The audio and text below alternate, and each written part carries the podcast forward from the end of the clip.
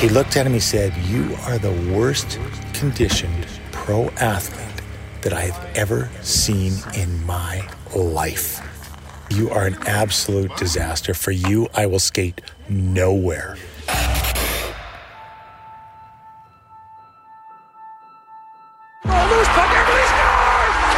I knew there wasn't a lot of time. I didn't realize there was only five seconds. I just jumped out into the crowd and started running towards them. So as I got the puck, all of a sudden I got rolled over. Here's Gretzky at the line. Whoa! He hit. Gretzky really belted by McCreary, and he is hurt. It was his last shift in the NHL. He never played again. Don't you ever let that bird stand in your crease. If he's there, you run him the f- over. He was a beauty. Oh. I'm James Duthie, and this is Beauties, hockey's greatest untold stories, the podcast based on the book of the same name, which is now available. We're not going to share all of the book stories on the pod, just a few. Today's tale Milbury's solo bag skate. The phone rings in Dave Poulin's Pittsburgh hotel room. His longtime roommate on the road, Rick Tocchet, answers. Tocchet makes a strange face and looks straight at Pooley. He hands the Philadelphia Flyers captain the phone. It's Clarky, Tocchet says. Pooley and Bob Clarke have been best friends for years, as teammates and training partners during Clarke's final year in the league, and as golf partners ever since he moved into the Flyers front office. Clarky and I were close. We played a lot of golf in the summer, and Clarky always told me if you asked who you were traded for, you didn't really care that you were traded. You just wanted to know what your value was. And now Clarky is the Flyers GM, on the other end of the phone, telling Pooley he's been traded to the Boston Bruins. So I picked up the phone. I said, Hi, Bob. He said, Hey, uh, Davey, I, I just traded you to Boston. I said, Really? He said, Yeah, you know, you've done some great things for our team, but we're going to make some changes. And listen, I've just traded you to Boston. And, um, you know, you've got to call Harry Sinden. Here's his number. I said, No, I don't need it. I'm good. Thanks. and he said, No, you got to take Harry Sinden's number down. I said, No, I'm good. But thanks anyway, Bob. And I hung up. and I didn't ask him who I was traded for.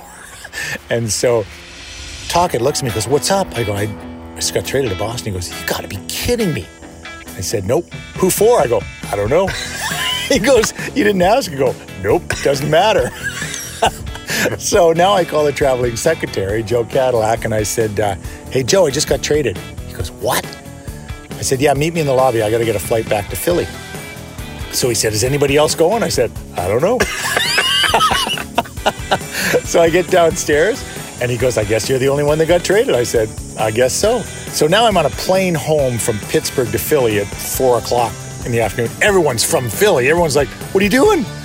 Said, Yeah, I got traded. For who? I said, I don't know.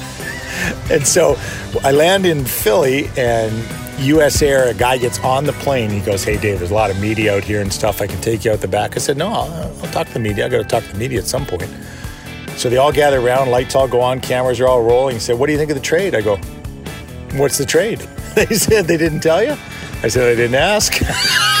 I think that bothered Clarky more than anything. Despite his indifferent exterior, Pooley is shattered. He has loved being the captain of the Flyers, and it cuts deep that his best friend decided he was the one who needed to go. He briefly ponders not reporting to Boston. His wife is in the midst of a high risk pregnancy. They already have two other young daughters, and he's in the final year of his contract. But the Bruins are in first place, and they really want him. So he packs his bags and heads to Boston to play for Mike Milbury. Just a few weeks into Pooley's tenure as a Bruin, the team hits a mini slump. They lose back to back games at home, then drop the first of a six game road trip in Winnipeg. Milbury doesn't say a single word after the Jets game. The team flies to Vancouver, where the players are looking forward to a couple of scheduled days off before getting back on the ice. They land, and Milbury says, We're going, So we're right, going to the, rink. You got to be kidding me. Get to the rink, he says. We're on the ice in 20 minutes. Now, 20 minutes. I mean, we're scrambling. The trainers are trying to unpack stuff, and we throw our gear on. And you're thinking you're about to get bag skated like We- nobody's business. We are going to get bag skated. There's no question about it. And he said, when you got to the ice, you could only step on the ice and you had to stand right along the boards. He wouldn't let you move. So you were in full gear and you were standing along the boards. One by one, we came out in the ice. He said, Look, I've got the ice for three hours each of the next three days. I could crush you, I could physically kill you. But you know, I don't think physical conditioning is an issue with this team. I think you're in pretty good shape. I think we've done a good job of addressing that. But there's some mental things that are really bothering me and, and some things about some individuals that are really, really bothering me. And, and so I need a workout. So what I'm going to do is, and he was in sweats, coach's sweats, he had his skates on. He said, I'm going to skate and I'm going to go over and back twice for each one of you. But before I do, I'm going to tell you what's bothering me about each of you. What does that mean? Like, uh, how does that work? Milbury starts with Lyndon Byers, one of the toughest young players in the NHL. He stands directly in front of him and says, Lyndon, absolutely love what you've brought to this team. You bring a toughness, and you sometimes don't know when to do it. Sometimes you fight for yourself, sometimes you fight for a teammate, and you have a chance to be one of the best tough guys in the NHL because you can actually play a little bit. You've got to figure that out. You've got to really work at a craft and know when to fight, know when to not fight, know when it hurts the team, know when it doesn't hurt the team. And by the way, you're going out way too much. You are in the bars all the time. I know you're in the bars. I have my people. And you're either going to drink your way out of the league or, or, or you're going to be a mess. And he said, for that, I'm going to skate. And he goes over and back, over and back, twice. So he gets back and he's huffing and puffing. And Milbury, I don't know, is in his late 30s or early 40s. And you know, he's a former pro athlete. And you think he's, this guy going to be able to do this for 23 guys? So he gets the next guy, gets the next guy, gets to me. He says, Three weeks ago, we traded for the captain of the Philadelphia Flyers. We traded. Harry Sinden actually made a deal ahead of the deadline. He goes, I've never seen our locker room that excited. Our locker room was ecstatic. We were in Hartford. We heard about the trade. We were like, oh my God, we just traded for Dave Poole. You have no idea how excited we were. Some nights you're here, some nights you're our best player. You have been so great some nights. And some nights your head is back in Philadelphia. You're not a flyer anymore. You do not wear orange and black anymore. You wear gold and black. When you decide there's a Bruins logo on your jersey, then we may have a chance to win a Stanley Cup. You could be the single biggest factor. And for that, I'm going to skate. And so he goes over and back, over and back. So now he's about halfway through the team. He's sweating like he's a mess, right? And we're thinking he's going to have a heart attack here. Then he gets to Craig Janney.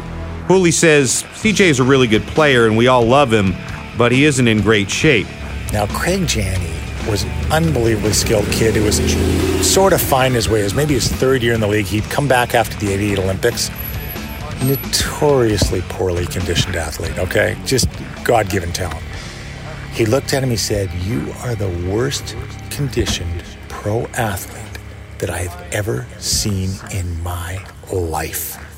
You are an absolute disaster. For you, I will skate nowhere. And he went right to the next guy. And now we're crushed. Like CJ was a really popular player, and we're like, and yes, he wasn't in good shape, but he was a great player. Just crushed. On and on it goes, player by player. Finally, Milbury gets to Ray Bourque. So we're waiting now, and we had a player that wore number 77 that was a pretty good player, okay? Uh, one of the great defensemen in the history of the world, and Ray Bourque. So we're waiting. What's he going to say to Ray? What's he going to say to Ray? So he gets to Ray, stopped. It's late in his tenure. Now he's sweating. He's all ready. He I played with number four. He was the greatest defenseman in the history of the game. And he held up his hand. He said, You will go down as number three, four, five. And he's wiggling his fingers. And he goes, You're on that hand. Trust me, you're on that hand. You're one of the best. But you've got to use the middle of the ice, don't you? You've got to step up and throw that saucer pass up the middle of the ice, don't you? You won't listen. You're going to use the middle of the ice, are you? He says, Ray Ray giveaway.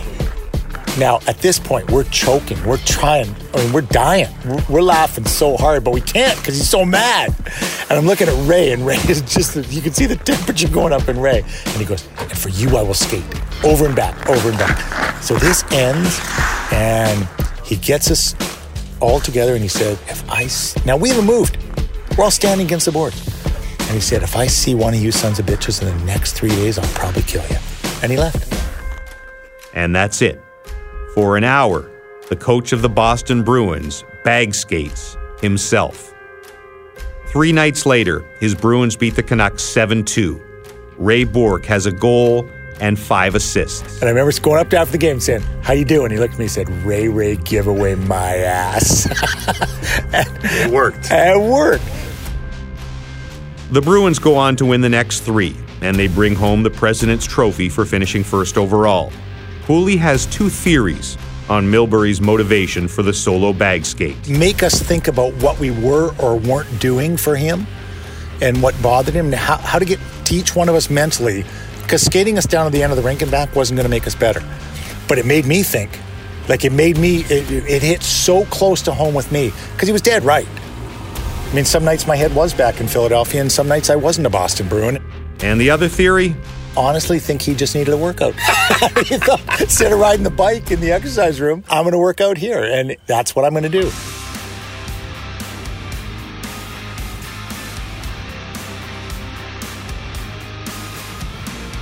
Beauties is written by me, James Duthie, and produced by Christoph Mamona with the support of TSN and Bell Media.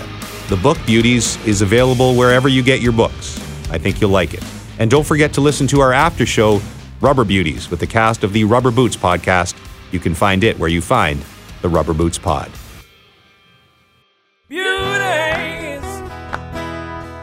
they call them beauties, yeah, yeah, yeah, yeah. They that game their own way, cause they're